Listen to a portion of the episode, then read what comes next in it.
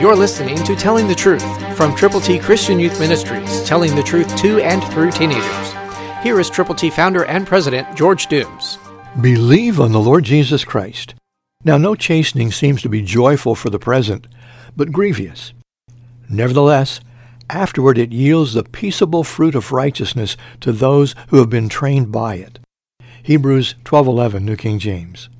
There you have it, the comparison between needing to be corrected and the lack of joy while it's happening, but the magnificent result when we yield to God, to His wonderful guidance and direction.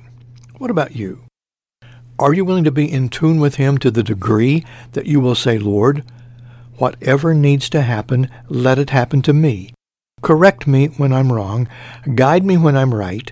Help me to know and to do your will. Are you praying diligently? Prayer is a magnificent opportunity for every believer in Christ. You can pray for yourself.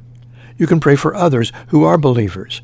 And you can pray for those who do not yet believe. God wants us to read His Word, and He wants us to do what His Word says to do.